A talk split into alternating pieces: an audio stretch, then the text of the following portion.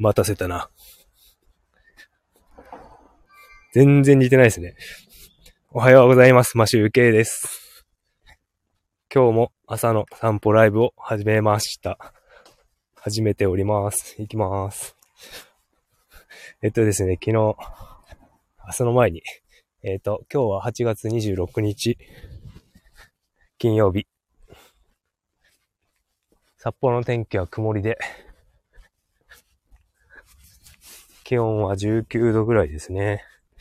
涼しいです。昨日よりはあったかいはずなんですが、そんなに気温は変わらない感じがして涼しいです。今日も天神山を歩いております。また、えっ、ー、と、ステップンやりながらなので、チロリーンが鳴ると思いますが、お耳に お時間がありましたら、お付き合いください。さて、今日はですね、あのー、スネークを真似してみたんですけど、全然ですね、うん、昨日帰ってからですね、ちょっと、大塚さんのメタルギアソリッドのソリッドスネークを、真似して入ってみましたが、全然待たせたなじゃなかったですね。あ、ナンバーワンさんおはようございます。あ、昨日ありがとうございました。シュウさんすごい喋ってましたね。うん。星ね、僕、なんか、そういえば実家帰った時になんか流れ星みたいなのを見たような気がしますね。札幌だとあんまり見えないんですよね。明るい街に住んでると。うん。あ、さて、じゃあ、えっ、ー、と、僕の方のお話していこうかな。えっ、ー、とですね、今日はですね、あの、好きな声優さんの一人で、山ちゃん、山寺孝一さんですね。あの、まあ、有名ですよね。なんかね、山ちゃんは声優だけじゃなくて、なんかテレビにも出ますよね。普通に。自分自身が。それで、なんか声優なのか、最初知った時はね、声優かどうかわからなかったんですよね。なんかタレントだと思ってて。だけどなんか、声優だったっていう。俳優でもあるのか。でですね、山ちゃんのことをちょっと調べてみたところ、何の役をやってるか。でも僕あんまりね、山ちゃんの声、しょっちゅう聞いてると思うんですけどね。これといってなんか役が、何があったのかっていうのは、調べてみるとね、そんなに知らないんですよね。で、まあ、有名なのがね、最近だとね、あの、ルパンの銭形警部ですよね。この、あの、先代の納屋五郎さんからバトンタッチで、銭形警部やってますよね、今。で、あとは、ディズニーのアラジンのジーニーと、スティッチ、アンパンマンのチーズ、カバオくん、釜飯丼。これアンパンマンですよね、三つ。で、あとは、エヴァンゲリオンの家事領事。僕は見たことあると思うんだけど、全然覚えてないですね。エヴァンゲリオン自体がなんかあんまり覚えてない。映画も見てるはずだし、漫画も読んだことがあったと思うんですが、全然覚えておりません。で、あとは、あ、そうそうそうそう。まあ、世代的には、世代的にはね、僕、ドラゴンボール世代なんですけど、最、もう最近ですよね。最近っていうか、ここ何年か、新しいドラゴンボールですよね。あの、破壊神のビルス様ですね。あのー、なんだ、猫。あの、エジプトの猫みたいな破壊神の、ドラゴンボールのあの、映画の神と神で出てたやつ、出て、から出始めたのかな？あとは、そう、最近の、最近で言うとドラゴンボールスーパーで出てきてますね。で、なんか面白い、あの、話を見つけました。あの、山ちゃんって言えばね、おっはーって、おはスタをやってたと思うんですけど、あの、オッハーがですね、流行語大賞になったんですよね。でもね、あの、流行語、流行語大賞はね、あの、信号ママに取られたらしいです。信号ママがね、オッハーってやっててね、発、発祥の地は、発祥の地っていうか、あの、は、一番最初に言ったのが山ちゃんだったのに、受賞したのが信号ママっていう。うん。結構それ2007年 ?2008 年？とかそれくらい？それくらいの昔のものなんですけど、まあ、ね、よ、あの、受賞に呼んでくれてもいいんじゃないのかっていうふうに言ってたらしいですね。なかなかそういうこともあるんですね。やっぱあのメディアに出てるスマップだからね、スマップの方が強いでしょうね。声優さんはもともと、その、表舞台に出ない人が多いんで、で、スマップなんてもうアイドルですからね、慎吾ママに取られますよね。うん。慎吾ママに取られたって記事がありました。それを発見しました。で、あとなんかあったかな？山ちゃんの。もうなんかいろんな細々したものが出てるから、全然何がっていうのは覚えられないですよね。うん。ウィキペディアを見てみましょうか。相性山ちゃん。バズーカ山寺。なんだバズーカって。うん。出演？えー、シティハンターとかにも、北斗の剣の村人とかやってますね。なんか、大物でもこういうことやるんですね。でも、87年だから、もう相当昔ですよね。うん。何十年 ?30 年 ?40 年近く前？うん、すごいな。天空の、ドラゴンボール Z 天津飯もやってる。代役でやってますね。うーん。うんうん。まあ、ちょっと、こまごまと読んでいっても、あ、知ってますか？バズーカ山寺。僕知らないな。ないつ呼ばれてたんだろう。うん。はあ、という感じで山ちゃんの紹介でした。で、でですね。他にも他にも。ノーションを見ていこう。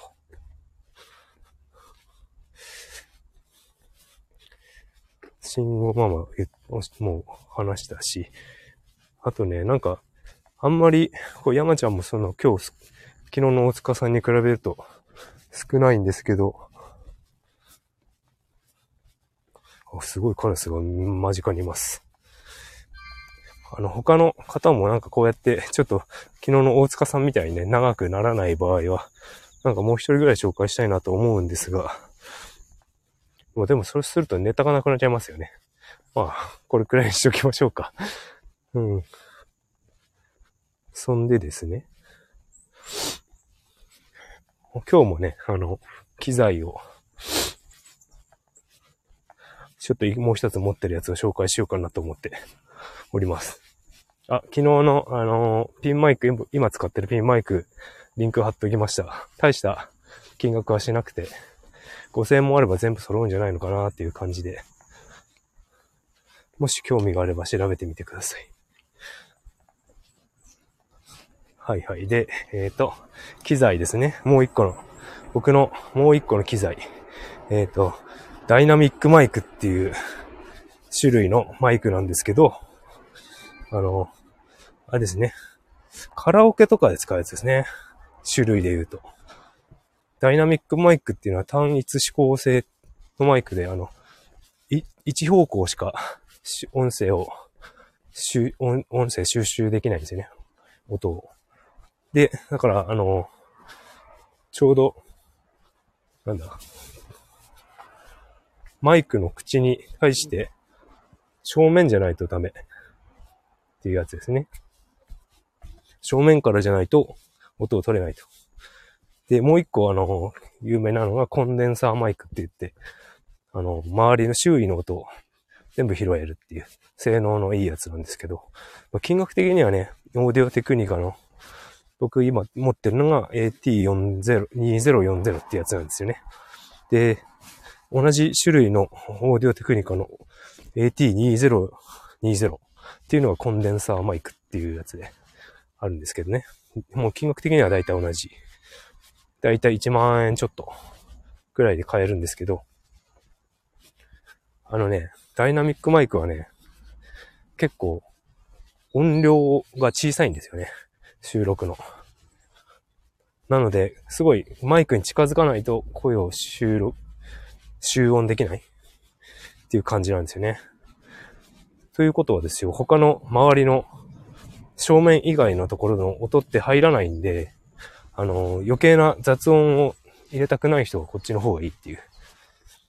例えば M ステでタモさんがダイナミックマイクじゃなくてコンデンサーマイクを使っていた場合、あの、もうスタジオがギャーギャーざわざわしてんのがもう入っちゃいますよね。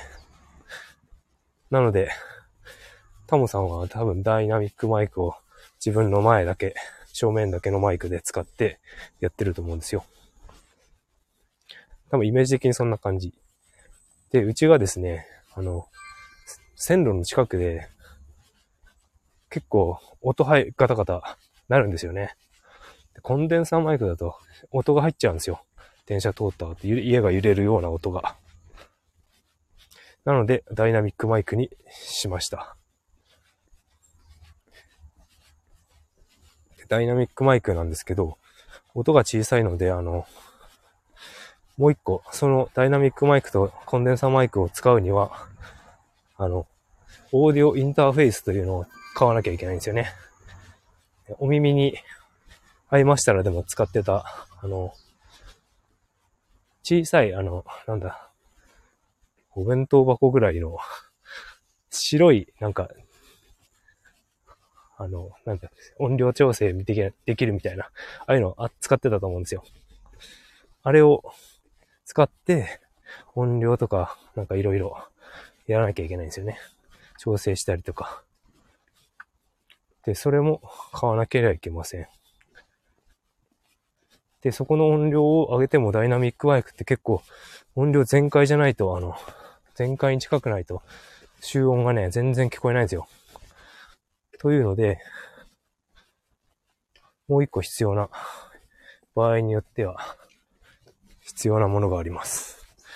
あの、それでマイクの後ろにケーブルの先につけてマイクに接続するときに、あの、マイクプリアンプっていう増幅装置みたいな、ちょっと、うん、なんて言うんだかな。太めの、マッキーぐらいの、マジックのママジックマッキーぐらいの棒状のものを接続してからマイクにつなぐと、増幅装置として結構パワーがアップして集音が音量、あの、インターフェースの音量が少なくてもできます。できるようになります。なのでね、それも買いました。それは必要に応じてっていう感じですね。静かなうちだともうコンデンサーマイクにポップガードつけて、使うといいんじゃないですかね。僕はダイナミックマイクにしましたが、コンデンサーマイク使ってる人の方が多いと思うんで。うん。まあそういう、それぐらいで結構、あとはスタンドですね。マイクをつけるスタンド。僕はアームスタンドで遠くにつけて伸びて、ラジオ、ラジオ？上から吊るしてる感じで喋るようにしてますね。あの、直置きのスタンドだとこのね、振動で雑音が入っちゃったりするらしいです。なので、ショック吸収のものを使った方がいいみたいです。でもなんかね、あの、結論的に言うと僕ピンマイクでいいと思います。僕ピンマイク、ピンマイクばっか使ってるんで。うん。ピンマイクが一番僕はコスパがいいな。だって5000円ぐらいでコネクターと、ももふもふと本体買えばいいですからね。それだけでできますからね。で、あとはなんか、この僕の乗っけたマイクは、なんかちっちゃいスタンドがついてるんですよ。それもあるんで、その、胸につけなくても全然できるんですね。うん。そう、このモフモフをつけるとね、さらに、自転車、僕チャリ通ライブをしてる時の、聞いてもらえればわかると思うんですけど、たまに鳴ってるかもしれないですけど、あの、風の音全く聞こえないと思うんですよ。でも僕の耳から聞こえてるのはもう暴風なんですよね。ボーって。耳では鳴ってるけど、あの、マイクからは風の音は聞こえないと。それ、それくらい違うんですよね。なので、あの、ピンマイクと、モフモフがおすすめ。わざわざ高いものを買う必要はないですね。僕としてはね、そういう機材欲しいから買っちゃったんですけどね、5月ぐらい最初に。まあでも、買わなくてもよかったかなって思ったりはしてます。でもまあね、この、もうちょっと、使い道が見つかるかもしれないからね、持って、そういうの好きだから持っておく。そんな感じでいいかなと思ってます。あ、昨日、あの、そういえば、あのね、名もなきネズミっていう動画見たんですよ。大塚さんがあの、ネズミの声をやっていて、なんか面白いことやってるんですよね。それで、それもちょこちょこ見、見てたんですけど、なんか、もうちょっと時間欲しいな。もうちょっと時間欲しい。で、あとは、昨日考えていた、あの、アマゾンプライムが契約、あの、有料のものがなくなっちゃ、有料に、うんと海外ドラマが有料になっちゃったんですよね。なので、Hulu を契約し直そうかと考えているんですが、週末にね、けまあ週末、今週末ですけど、明日とかにね、あの、契約しようかなとか思ってたんですけど、なんかちょっとね、明日からもしかして妻の実家のネット環境のないところに行かなければいけないかもしれないので、2日ほど損してしまうので、まあ、ケチくさいですよね。あ、カラスが、カラスが天神山の上にある人が育ててるトマトをもいで食べてます。すごいな、こいつら頭がいいな。うん。声ね。それで声、なんかいろいろ聞ければなと思うんですけど、結構ね、あの、僕が見てるドラマとかね、アニメとかをね、見てみると、いろんな人が出てて、まあ、被ってる人もいますよね、たくさん。で、映画を全部見ていくと、なんかものすごい声優さんいると思うんですけど、結構ね、昔見てたからね、昔から映画を見てたんで、あのー、ベテランの方って結構亡くなられてたりする方が最近多いですね。ちょっと、惜しいなぁと思うんですけど。でもまあそれに対してそのね、バトンタッチしていく。ルパンみたいにね。ルパンも全員変わりましたよね。うん。あ、そうそう。なんか、女性の声で一番有名なのってやっぱりあれです。思いついたんですけど、悟空ですね。野沢雅子さんが、あれですね。有名ですよね。と、思い出しました。もう、あれですよね。悟空も、80何歳になってますもんね。野沢さんも。もう、すごい高齢化してるんじゃないですかね。声優の業界も。うん。新人の人はなんかこう、新しいアニメとかには出てるっぽいですけど、あのね、ゲゲゲの鬼太郎の、な、2、3、2, 年くらい前？まで ?2 年くらい前かな？に、新、新しいし、鬼太郎シーズン6をやってたんですよね。あの、もう、鬼太郎たちが鬼太郎は持ってないけど、猫娘はスマホを持っているような時代のバージョンなんですけど、猫娘がすごい長身のモデルみたいな美人になってるシリーズなんですけど、その回でね、あの、声優さんがですね、ほとんどドラゴンボールでした ドラゴンボールの人です。ネズミ男がピッコロさんだったような気がするし。め、目玉親父が悟空？みたいな。そんな感じで、あの、クリリンが砂かけばな、ババアみたいになってましたね。もうほとんど ドラゴンボールじゃんって思って見てました。はい、あ。あ、北郎、北郎好きですか？もう、うちの長女がね、あの、妖怪好きなんですよで、妖怪好きで、あの、前の家はあの、豊平公園に歩いて行けたんですよね。豊平公園っていうところがあるんですけど。で、休みの日にですね、豊平公園に妖怪を探しに行くって言って出かけましたからね。いいるのかな？なんかいたって言ってましたけどね。何かがいたって。妖怪検定。ああの、娘多分、検定とかあったら取れますね。僕はなんかね、わかんないけど。図書館にね、日本の妖怪とかの本があるんですよ。それを全部借りて読んでましたからね。詳しいんですよね。女の子です。女の子なのに恐竜、恐竜と妖怪好きだったんですよね。今はね、そんなに恐竜も飽きちゃって、いっぱいアニアのフィギュアみたいなやつ買ってあげたんだけど、それでままごとをやっていると。おままごとしていると。そういうことやってたんですけど、恐竜はちょっと飽きたみたいで、妖怪もちょっと今離れてなんか、図書館で残念な生き物っていう本を 書いてました。残念らしいです。なんかまあ一人で遊んでくれるものがあるといいんですよね。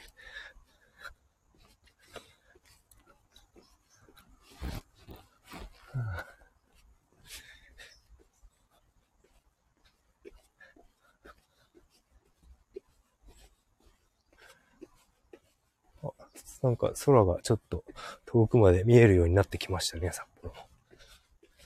なんか気温はちょっと上がるみたいなんですが。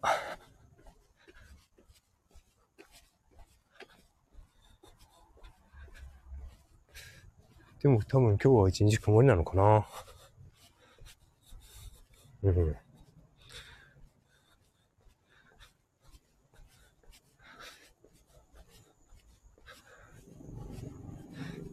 あ、そういえば、ライブで、なんか、ナンバーワンさんを、あの、調整してましたね、昼間。オン、BGM とかなんとか。僕 BGM つけてないんで、わかんないんですけど。もう、なんかちょっとね、歩いてるからどこに何があるかがわからなくて、どうやるんだ？下のボタンか？あ、タイトルコールとかいろいろあるんですね。これちょっと練習しなきゃダメですね。うん。落ち着いて練習しないと。プラスボタン。ああ。サウンドとかって、サウンドってなんかスタイフに入ってるものは使えないんじゃなかったでしたっけ？なんかそんなこと書いてあったような。サウンド設定。マイク音量100%になってますね。さあ、BGM。ああるのかな？これ？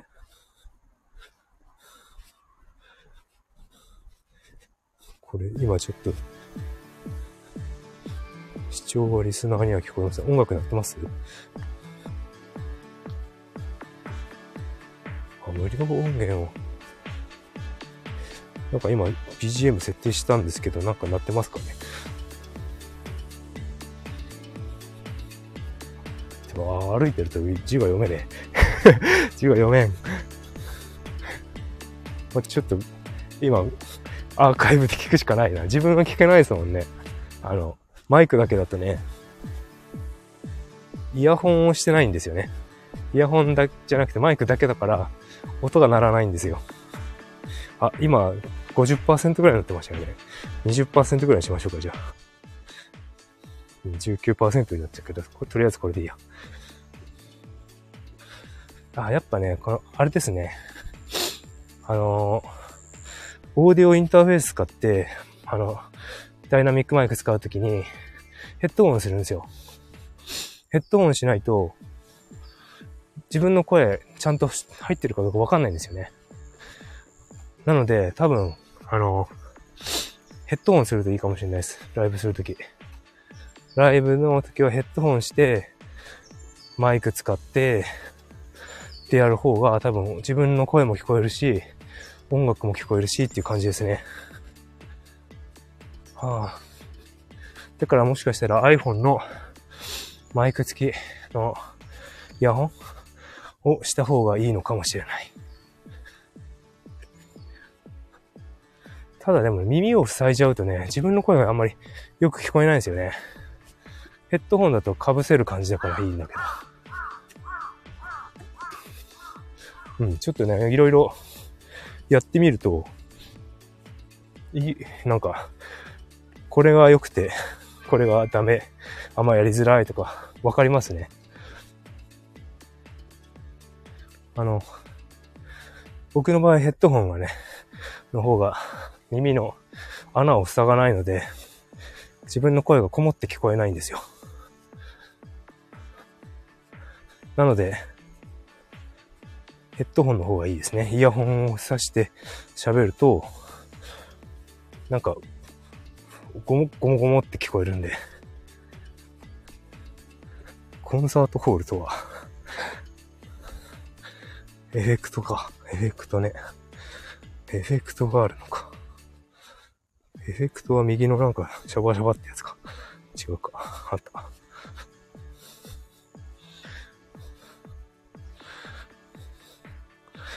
んこれこれ今、タイトルコールになってる？自分で聞かないとやっぱわかんないですね。やっぱヘッドホンして試してみないと。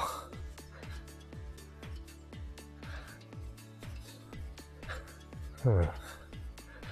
ああ、こういう遊び方があるのか。ああ、あれですね。じゃあ、ナンバルワンさんも、もしライブやるときはこう、イヤホン、あ、昨日つけてました？もしかして。イヤホンでやった方がいいかもしれないですね。ヘッドホンで、ヘッドホンだとオーディオインターフェースがないと多分ね、マイクが使えなくなっちゃう気がするんだよな。なのでちょっとマイクとヘッドホン両方使える状態にしとくといいのかもしれない。ああ、つけてなかったですね。一応今日ね、は、あの、この後、あの、オーディオインターフェースとかマイクとか概要欄に貼っておきますけど、あれが、マイクがなくてもね、ちょっと2万円ぐらいするけど、まあ、もっと他にもあると思うんですけど、安いやつ。オーディオインターフェースが1個あると多分、いいと思います。マイクとヘッドホンをつないで、そっちの方で音量調整できたりとかするんでね。で、マイクは別にね、この3000円とかのでも全然音いいと思うし。まあまあ、なんか あれですね、興味があれば っていう、そこまでお金かけてもしょうがないですからね。なんか収益を生んでるものでもなければ、趣味ですからね。まあ趣味にお金をかけるっていうのはいいのか。うん。おそろそろあれですね。AirPods つけたら。あ、AirPods ね。僕も AirPods つけて、この天神山を歩きながら収録したことがあるんですけど、あのね、歩くとね、風の音が入るのと耳が、そのやっぱイヤホンで塞いでるとね、こもっちゃうんですよね。こもって何喋ってるかわかんない時がある。っていうのがあるから、マイクだけにしてるんですよ。あの、結構聞いてくれている方のああ、エアポッツ。エアポッツって2万円超えますよね。安いやつでも。僕も持ってますけど、通勤とかに使ってますけど。まあ便利ですよね。エアポッツも。エアポッツももともとつけられたらいいのにな。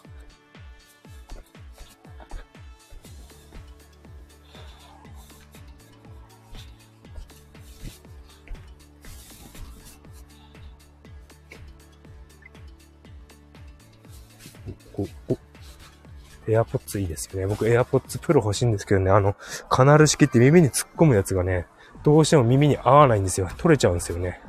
右耳の形が、なんかちょっと合わないみたいで。でもあれ、ノイキャンがついてていいんですよね。ていうかなんかすごく、機材系の話の方が長かったですね、今日は。また明日、晴れてたら、別の方のちょっとお話をしようかなと思っております。もう7時になっちゃったので、帰って出勤の準備します。今週最終日なんで、あ、イヤーポッツでいいですよね。最初についてる有線のやつですよね。それも使ってますよ、僕。イヤーポッツはね、あの、完全ワイヤレスのやつですよね。イヤーポッツ全然十分です。僕の今これから貼るオーディオインターフェースはね、あの、スマホでも使えるようにちゃんとケーブルまで用意されてるやつだから結構いいんですよ。ただね、電池が必要かもしれない。乾電池が必要な場合があります。またまた、変え、変え、変えますよ。投資、自己投資ですね。自己投資として考えましょう。僕は、僕もね、買うときはなんか投資か消費か、浪費かを考えて買うようにしてます。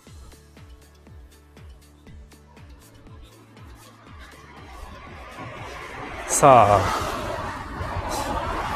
道路に出てきましたので、そろそろ今日のライブは終わりたいと思います。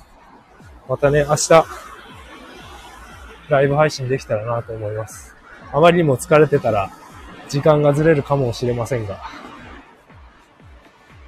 それでは、今日はこの辺で終わりたいと思います。ありがとうございました。マシューケイでした。